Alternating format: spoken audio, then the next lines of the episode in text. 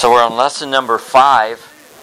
And as always, I want to try to review things because I want you all to learn some things that I'm saying, not necessarily, you know, my little goofy statements and phrases, but what's the truth say and, and how does that fit in our lives. So, lesson one on page on your handout, we have Christ's statements on his words in his church because we're looking at our Baptist heritage. And like I said, today we're going to be talking more about the fake churches early fathers because I've just thrown them out there. Not that I really want to, but I think we should realize, number one, who they are and what they believe because that will tell you a lot about who they are. So, lesson one, we talked about Christ's statements on his words and on his church. Those will go together. They're, they're like two peas in a pod. In Matthew 24 35, it says, Heaven and earth shall pass away, but something shall not pass away. What is it? My words. And they are Christ's words, okay? Now I know I'm I'm repeating myself to the choir, but you know, some of these we have got to have ingrained in our mind. What is a church? And we, we talked about that. Matthew 16, 18b, the last half of that verse, Jesus says, I will build my church, and the gates of hell shall not prevail against it. Now, let me tell you, he's thrown everything at the church, including the kitchen sink, including hell itself. And he says, hell will not. Not, not that Christ has thrown it. Satan has thrown everything against the against Christ's church.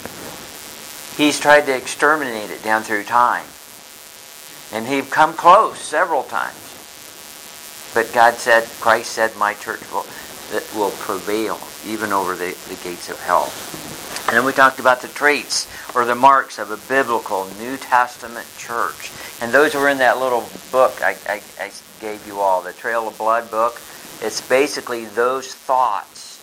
And down through history, that's been very important because you can't trace a Baptist church by the name down through history because they've not always been called Baptist churches. And today, there's Baptist churches that really are not Baptist churches.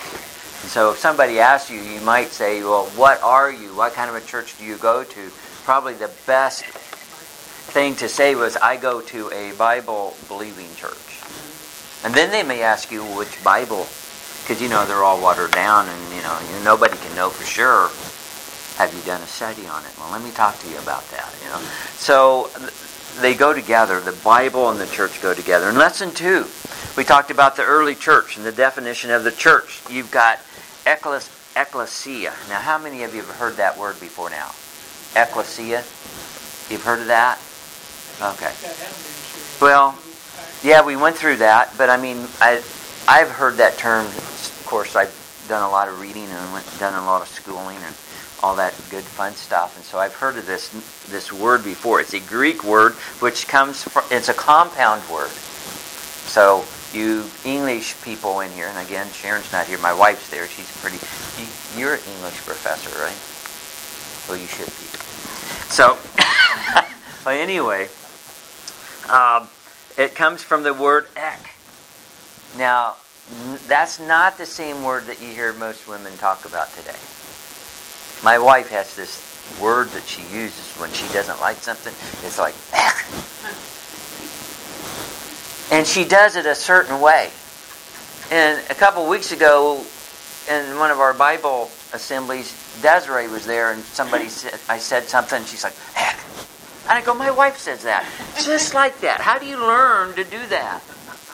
I think it's a woman thing. I, I, I don't hear the guys say that. English version of this word. But it's like, yeah, it must be. It's like, it's like they cough something up. And it's, it's like they hate this. But anyway, it's not from that. But ek means out of. And the kaleo, ecclesia, the last part of that means a coming together. So you're thinking, oh, wait a minute. You got a word that says out of and coming together. How does that fit? And, but to the church, it's you come out of the world and you come together to meet for Christ. And that's what a church is. Okay? So we talked about the first church, which was started at Jerusalem on the day that Christ arose from the grave. There is a big discussion in the, in the religious world. Well, when did that first church start? Well, let me tell you, it didn't get any power until Christ rose from the grave. Now, he may have been started to form it with the disciple, with the apostles, but there cannot be no New Testament church until there's a New Testament, and there's no New Testament until the death of the testator. Christ had to die before that church began.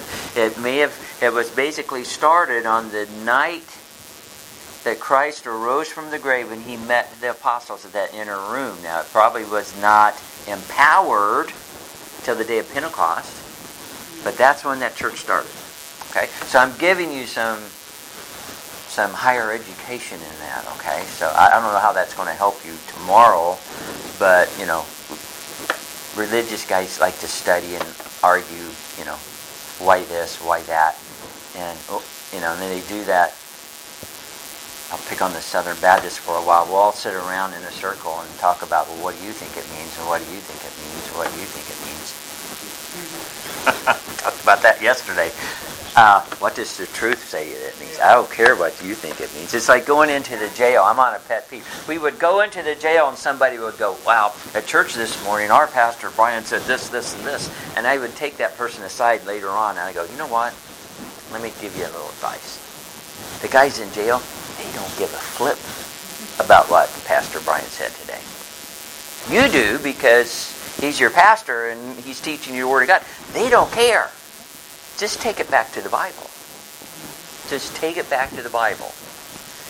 And uh, that's what we need to do. So, where am I? I'm going on a rant. I, I shouldn't have. Um, so, the church was started the day that Christ arose from the grave. Other churches were formed by disciples of Christ going home from Jerusalem to their home cities and preaching the gospel.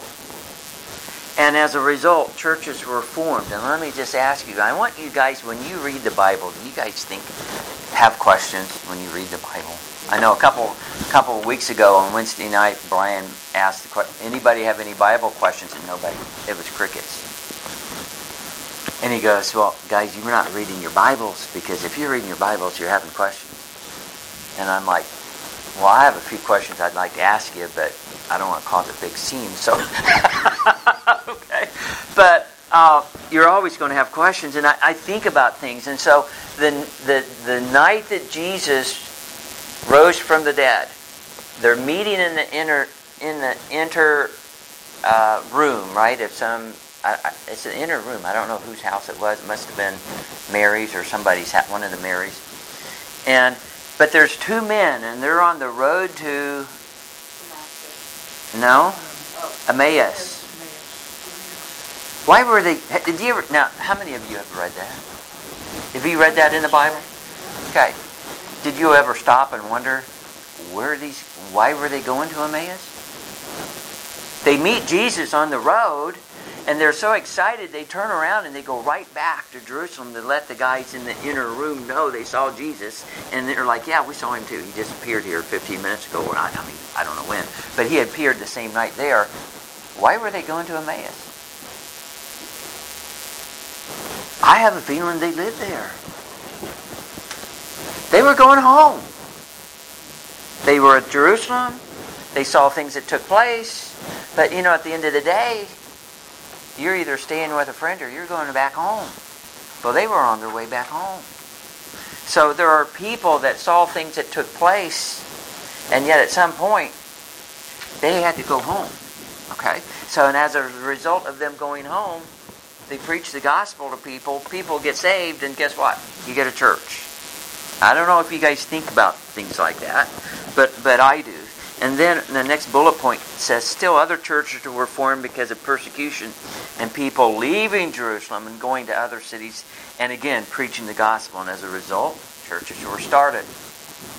Okay, an example of that would be the church at Antioch. They were formed, and the thing about the church of Antioch, it had Gentiles and Jewish people in it. You got when when Saul got saved on the road to Diana, Damascus. He was going there to basically get the church at Damascus and imprison them, which Ananias was the main guy. How'd that church get started? So, I mean, it got started because First of all, because they just went back home to their home, the Jews did. Basically, Jewish people had been at the feast that saw what happened at Passover. And then you got churches, the last bullet point, were, were formed by people being specifically sent out to preach the gospel, and as a result, churches were started. Okay, that's lesson two. Lesson three, we talked about early church fathers up until around 250 AD, and we also talked about some early church heresies.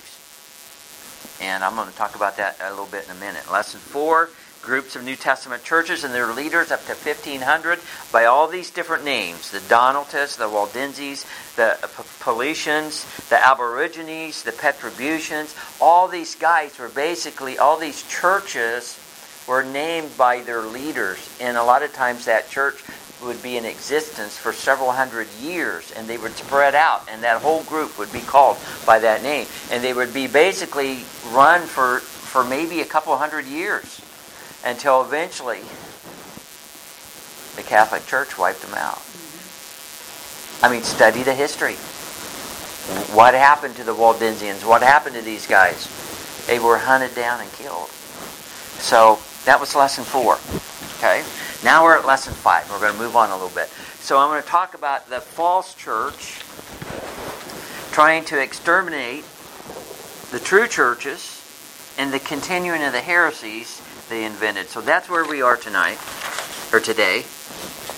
let me make sure I've got my notes here. So we're going to talk about some early church fathers. So turning over in your Bible to Acts chapter 20. Acts 20. Acts chapter 20.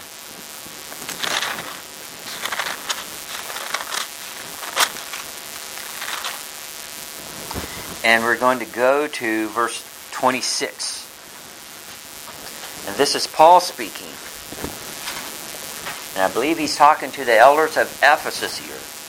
And in verse 26 of Acts chapter 20, it says, Wherefore I take, I take you to record this day that I am pure from the blood of all men. For I have not shunned to declare unto you all the counsel of God.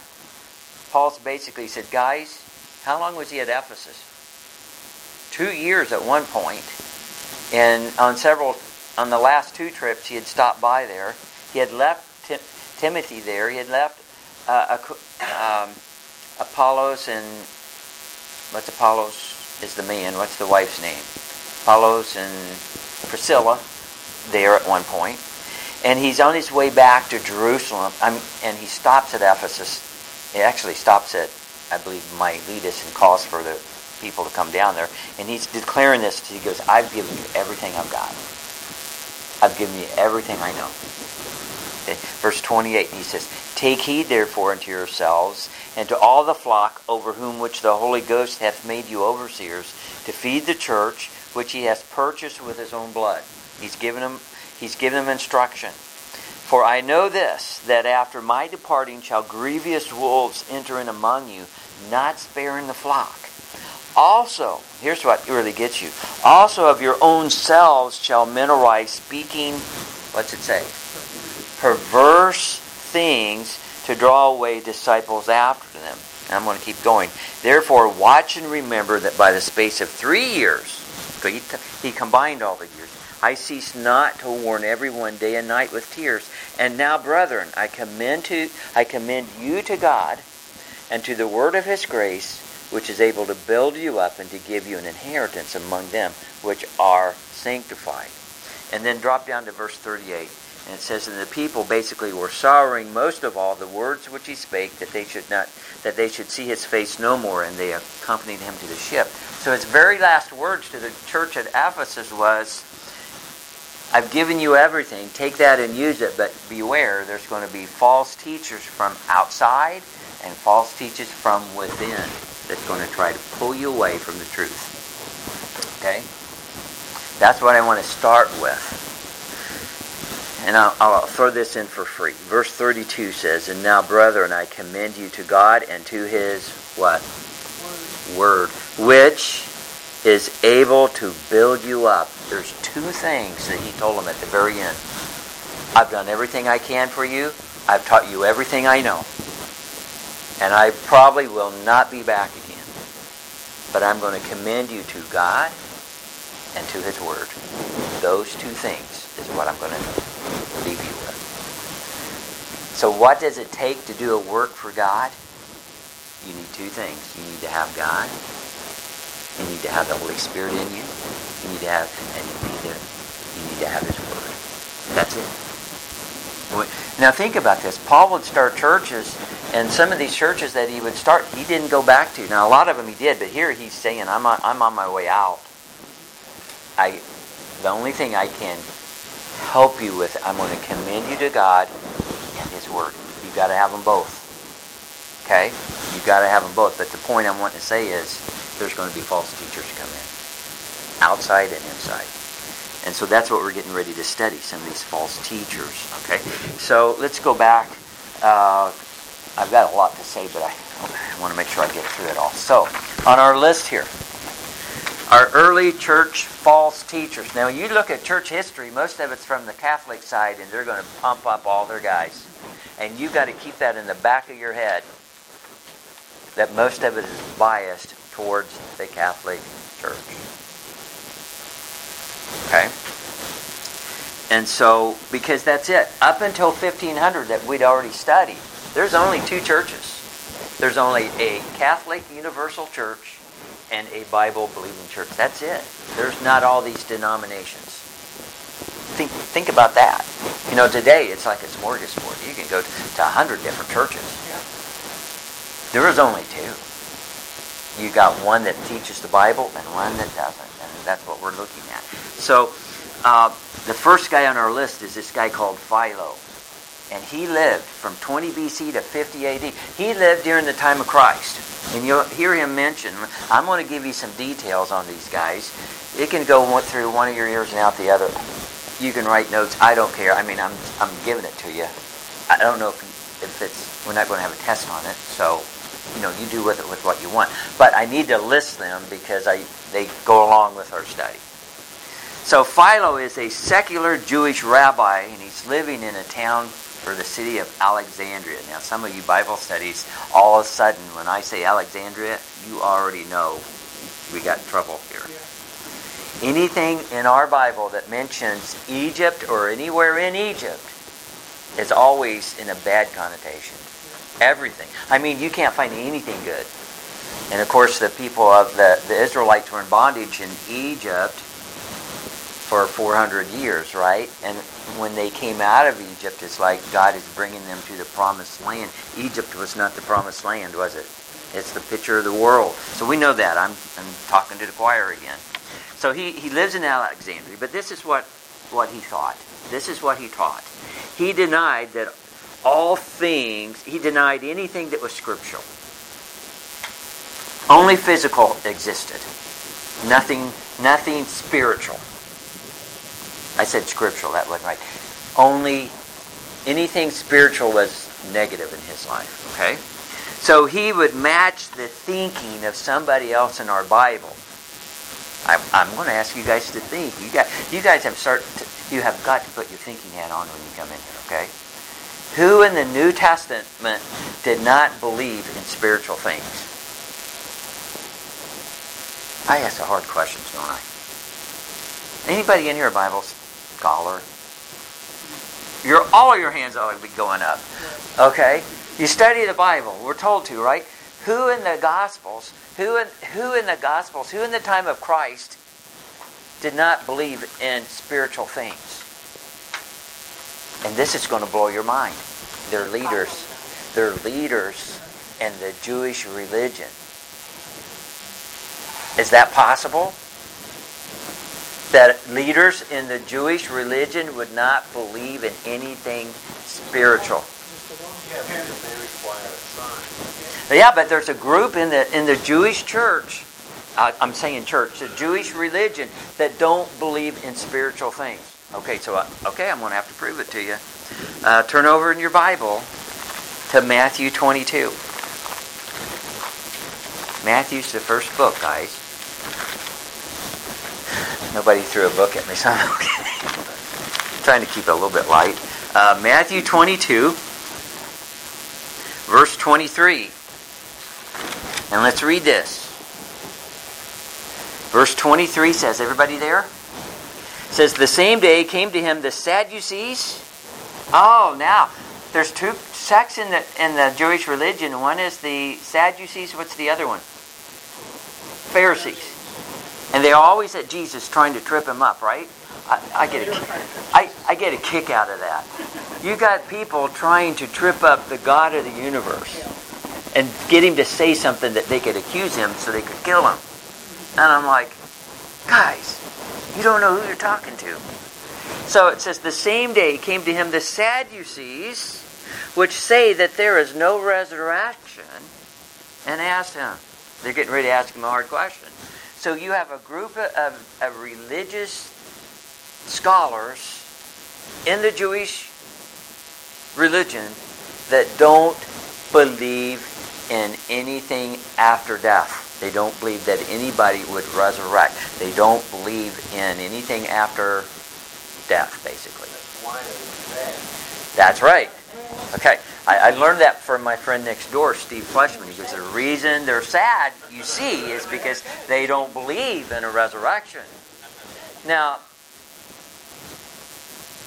what's the Old Testament teach? Job taught that he would stand before God again one day. David believed and was taught and said that he would stand before God. He would be brought back up.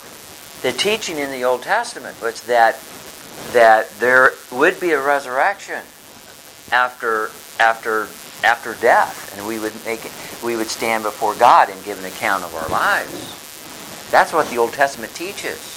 It teaches about Christ that he would die and be buried and rise again. It says that in the Old Testament when Paul's on the on, on the road to Damascus, he, he he's Jesus meets him and he goes he goes Saul Saul he goes why are you persecuting me? You don't hear Paul say when did I per- persecute you? Paul was already having a, a, a, a fight going on inside himself about what he was doing, and Jesus says, "Are you doing okay with what you're doing, son?" He's kind of like, and, and he goes, "You're fighting against me." And so he gets saved, and then he goes in, and Ananias and some of the guys teach him a little bit, and the next thing you know, he's in the synagogue preaching that Jesus is the Christ. What was he using to preach? He hadn't written a book yet. He wasn't using the New Testament. What did he use? He used the Old Testament. You have Philip goes down to the Ethiopian eunuch, and the guy's reading the book of Isaiah. And he goes, You understand what you're reading? And he goes, Man, I, I don't unless some man would help me. He goes, Well, I'm here. I'll come up and help you. He comes up and sits with him. And it's the Bible says, and he took the book of where he was reading, Isaiah, and began to preach Christ. Where's Christ in Isaiah? It's there. It talks about the resurrection, the death. It talks about on the cross. It talks about all that in Isaiah. Uh, I think it's Isaiah 53. Everything is there. So but um, let me pull you back to this. So we have this dude, we have this group of dudes in the Jewish church, and they don't believe it. What does that tell you? You got a group in the church that doesn't believe the Jewish religion. You have a group in the Jewish religion that doesn't believe it, but yet they're there, and they're a leader of it. Does that strike you a little weird? Just like today. But anyway, okay, back to our lesson. So you got this guy Philo the same way. He doesn't believe in anything spiritual. He doesn't believe in a resurrection. He's a Jewish guy. He doesn't. So that tells me he doesn't believe the Old Testament. Okay. So he uh, so he did not believe that the Old Testament was even literal. He thought it was just a good book to give us morals to live a goodly life. Have you heard that before? Yeah. It, ta- it was just a book to teach us principles on how to live a good life. So Philo reinterpreted Judaism in terms of Greek philosophy. So all these scholars were Greek guys, right? And so today, you know what we'd call this guy, Philo? We'd call him a liberal. In the Old Testament, with with uh, with the Sadducees and the what's the other group? Pharisees, The Pharisees would have been the conservatives. They're the, okay, show me, show it to me. And the other guys was, well, you know, how should I feel? You got, you got, and yet, I'd never thought about that. They're in the Jewish religion. They're leaders in the church. One group believes it strictly to the letter, and you got another group in there. It's just like, ah, we don't believe it, but we're here. Isn't that wild? I mean, we saw we see it in the in the New Testament. This guy would have fit right in with him because he didn't believe the Old Testament. Okay, so um, he just didn't believe the Bible. He didn't believe the Old Testament. Well, get this. Um, the Catholics picked up on this a few years later, um, also.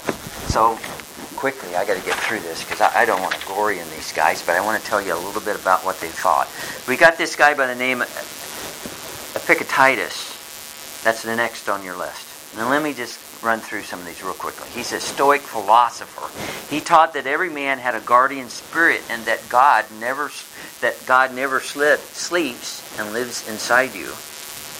He also taught that at death all men are absorbed into just a divine essence. You're just absorbed into whatever. Okay. Then you got this guy, Sir Cerinthus, from 50. Now how early are these guys? These are at the time of Christ. Okay? From 50 to 100 AD. He's an Egyptian Jew. Again, Egypt. He studied at the school of Philo in Alexandria, and he taught that good and loving God could not have created a sinful world. A good God could not create a sinful world. And so he created or invented that God, the Creator, was a lesser and evil God than the true God, the Father. Kind of like God the Father has an evil twin brother. That's kind of what he was saying. Okay? Because, yeah, how can a good God create a world that has sin in it? He could not have done that. Okay? So that's what he's thinking.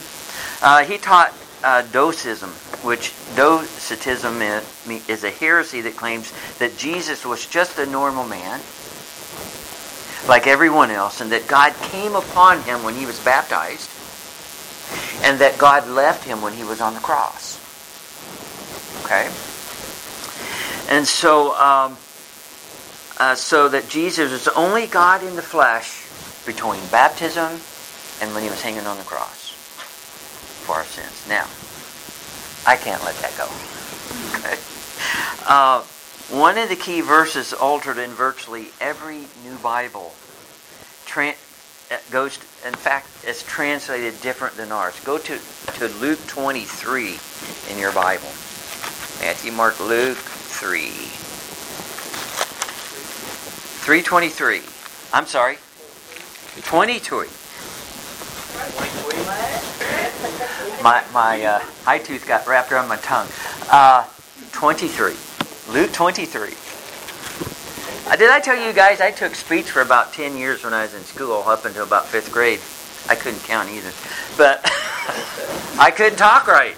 I still don't talk right. So, uh, Luke 23. And you're like, yeah, you're not telling us anything new that we didn't already know, Bob. Uh, Luke 23, and I want to go to verse 42. 23, 42. Let me get there. We got the man on the cross with Jesus. And he said unto Jesus, Lord, remember me when thou comest into thy kingdom. Now that's a pretty cut and dry verse, isn't it? If you go to an NIV today, you know what it'll say. I didn't really mean to be beating on other Bible versions.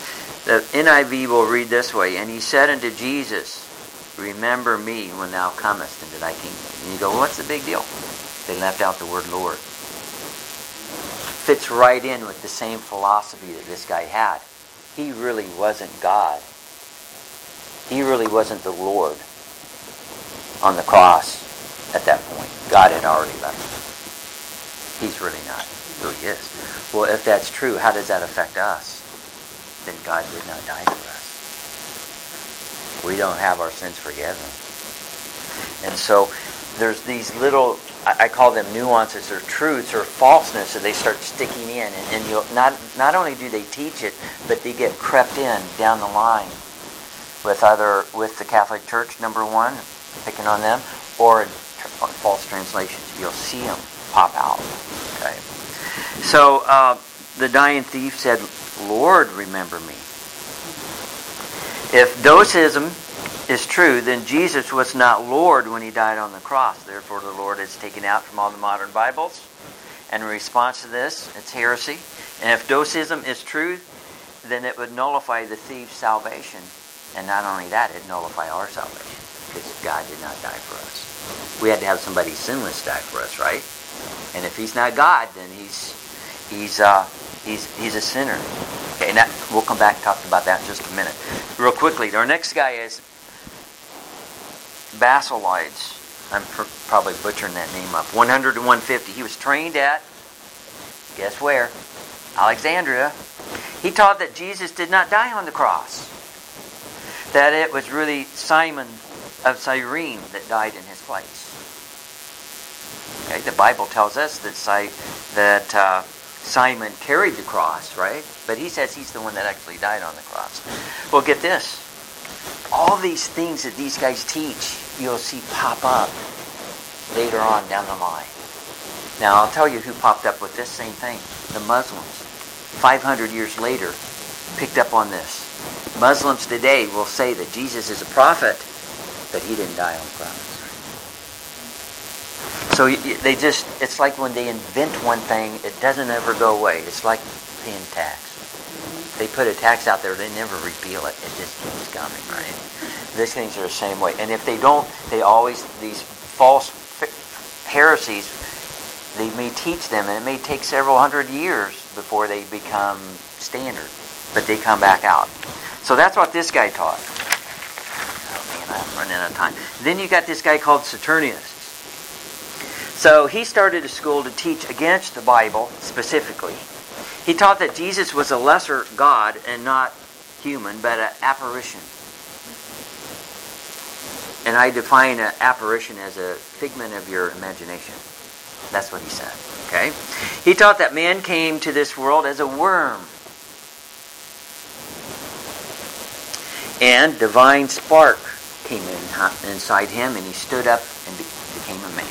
That's what he taught. Anybody does that sound like anything else you've heard of? Uh, Darwin picked up on that. Yeah.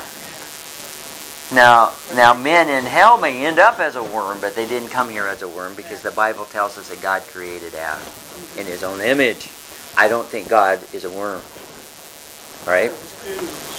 Yeah.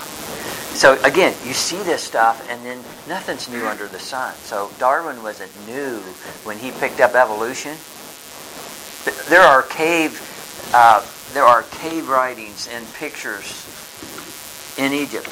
Again, Egypt pops up that have man descending from the ground as a worm. This stuff is you, you can't beat it with a stick. Study it out, you'll find it. Okay? You, have a, you have a lie that people are already believing, so you get away from it if you want to continue that. Yeah. And and and and, and Satan is smart because he's the one behind all this. And I, again, I'm talking about the Catholic Church. I don't want to put out the point that I don't like Catholics or I hate Catholics. most people that go to the Catholic Church have no idea why they're going. Yeah. They don't know what they're mixed up in. They're just lost people. Okay? Right. But it is basically a church of Satan because it teaches a false gospel. Again, like you said, they think works. And you get that. And we saw that a few weeks ago in Acts 15 that even at the Church of Antioch. They they had the Judaizers came in and said, "Hey, you got to be you got to be." What was the first thing they said? You've got to be circumcised or you can't be saved. And then that was just the first thing. And then they said, and you've got to follow the law to stay saved. And that's it. Everything else comes from that. You have to do something to get saved, and then you got to do something to stay saved. Everything else comes from those two things. And both of those came from inside the Jewish church when they came down to help. And these guys may have even been saved when they came in and told that. They, just, they were just wrong. Okay? Okay, I'm going to go about five minutes and we'll call it good. then you got this guy named uh, Marcion. Marcion is called Marcion the heretic. How would you like to have that for your name? he taught that Jesus was not human. He just suddenly appeared one day and that his death was really just an illusion. He taught that baptism was, was also for the dead. I don't know how you baptize a dead person. Now, I don't know, do Catholics do baptism for the dead? I don't know they do, but I do the Mormons do. The Mormons do a baptism for the dead. I'm not sure. I'd have to go look at that. All I know is they teach a baptism for the dead. Yeah, I, don't know. Uh, he was the first to make up his own Bible. He changed anything he didn't agree with. he kind of was like this guy Origen that's coming up. Origen picked up on this guy too, and he continued. The Westcott and Hort did the same thing in the 1800s. They just promoted something that they they found a, a text that they agreed with, it didn't agree with anything else, and they took that text and they even used it and changed it. So Westcott and Hort did the same thing 1800 years later. In fact, Marcion's uh, mutilation of the Lord's Prayer in Luke 11, 1 through 4 is seen in, in many of the New Bible translations today. And if I had time, would look at that. Their text comes from the Sinaitic manuscript, the one used by Westcott and Hort that traces back to basically Marcion's first false Bible. So they have a heritage that follows them. So, the question today is how can people today, historians, call this man Marcion the heretic and yet still use his Bible? And they do. Um, then there's Clement of Alexandria. Okay, he's a member of the Alexandrian school. He taught that the Greek philosophers were all inspired by God and that the Christian Christianity was just simply another philosophy. It's just like in India. It's another God. Okay? Clement stated that philosophy was the schoolmaster to bring us to Christ. Got a problem with that? Is, is that what your Bible says? Okay, I'm gonna I'm gonna close on this. Go over to Galatians three twenty four.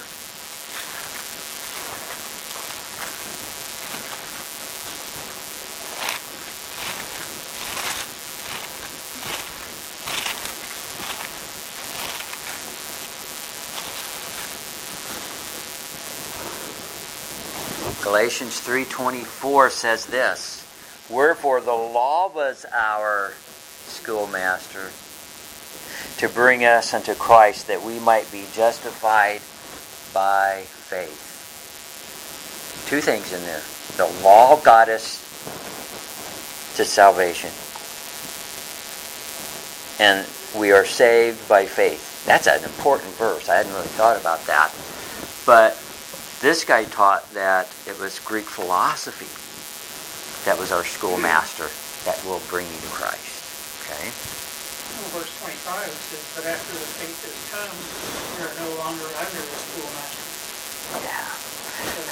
So, Clement also believed in infant baptism. Mm-hmm. So you see that popping up all over the place. And he also believed in faith plus works to get yet again right back to the beginning. And he also believed that salvation only goes through the church. So again, you'll have the Catholic Church says if you're not in our church, you're a heretic. Because salvation only comes through the church. Mm-hmm. Well, that statement is true, somewhat. No, salvation only comes through Christ. Okay. So this guy also believed in star worship, and I didn't get into that because I didn't really care at the point. But if you, star worship, oh. worshiping the stars. They Star Wars. Yeah, Star Wars. now, you know what? Maybe Star Wars came from that. I don't know. Okay. There's nothing new under the sun. So I'm going to stop right there, and I haven't even got to Origen. And Origen is just a piece of work, man. And I, I didn't want to say work, honestly. I mean, this guy is something. And there's more stuff that he says wrong than anybody else. He should be the heretic in here, this guy Origen. So we'll start up with that next week and real quickly we'll finish these councils up. Um, these councils, I'll just save that till next week. They, they all, these, the, the false church tries to pull everybody to their councils. They make a decree of what, what is their, uh, some policy that they're going to make, and then they also have a curse on the churches that aren't doing what they want them to do. And each one of them is different. And you'll start seeing some things as we go through them. So uh, their, their philosophy is if you don't join us, we're going to kill you. Because they also had the philosophy, and I didn't get there, one of these guys is that Jesus would come back at 1000 AD, but he would only come back at 1000 AD if everybody was a Christian. So if you're not a Christian, we'll kill you because we want Christ to come back. That's their philosophy. Everybody has to be a Christian or Christ isn't coming back. And they're like, Christ will not come back. And, and that's called post-millennialism, isn't it, I believe? I mean, you get, you get this, it still keeps popping up in all these guys down through history. So let me stop there. And uh, if you guys want to study these guys out, they're, they're pretty fascinating. It's kind of sickening at the same time because they just take the Bible, pervert it, try to go the direction they want to go, and again, their philosophy is, you know, if you don't, that's one reason why they wanted to kill the heretics because you know we're trying to get Jesus to come back. And unless you're on the team, he won't come back. So, and you're not going to join us, so you're done. Crazy out there, people have. Yeah, it's it's wild. So. Yeah. Roger told me he had that actually told to him by a priest. Really? Wow. Okay. So. Forgot You're still a heretic. I'm not a nice Catholic boy. I'm a bad Catholic boy. well, let's pray. Get going. Father in heaven, we do we do thank you for your word. We thank you that uh, you, the truth is in your word, Lord. And yet, even though as we go through this, even though this is a sad story, Lord, how you've used this church and churches that have this same philosophy and cults that pull many people away from, from the truth, Lord. Help us not not to uh, help us to have compassion for these people and, and give us the words to say that these people need to hear, which is the gospel. We pray for that. We pray for our family members that are, are caught in this, and we, we just pray, Lord, that you give us the words to say, and we pray that these people would turn to you. So we pray that this morning. We pray for the rest of our day that we would uh, serve you and honor you with what we do and say. In Christ's name, amen.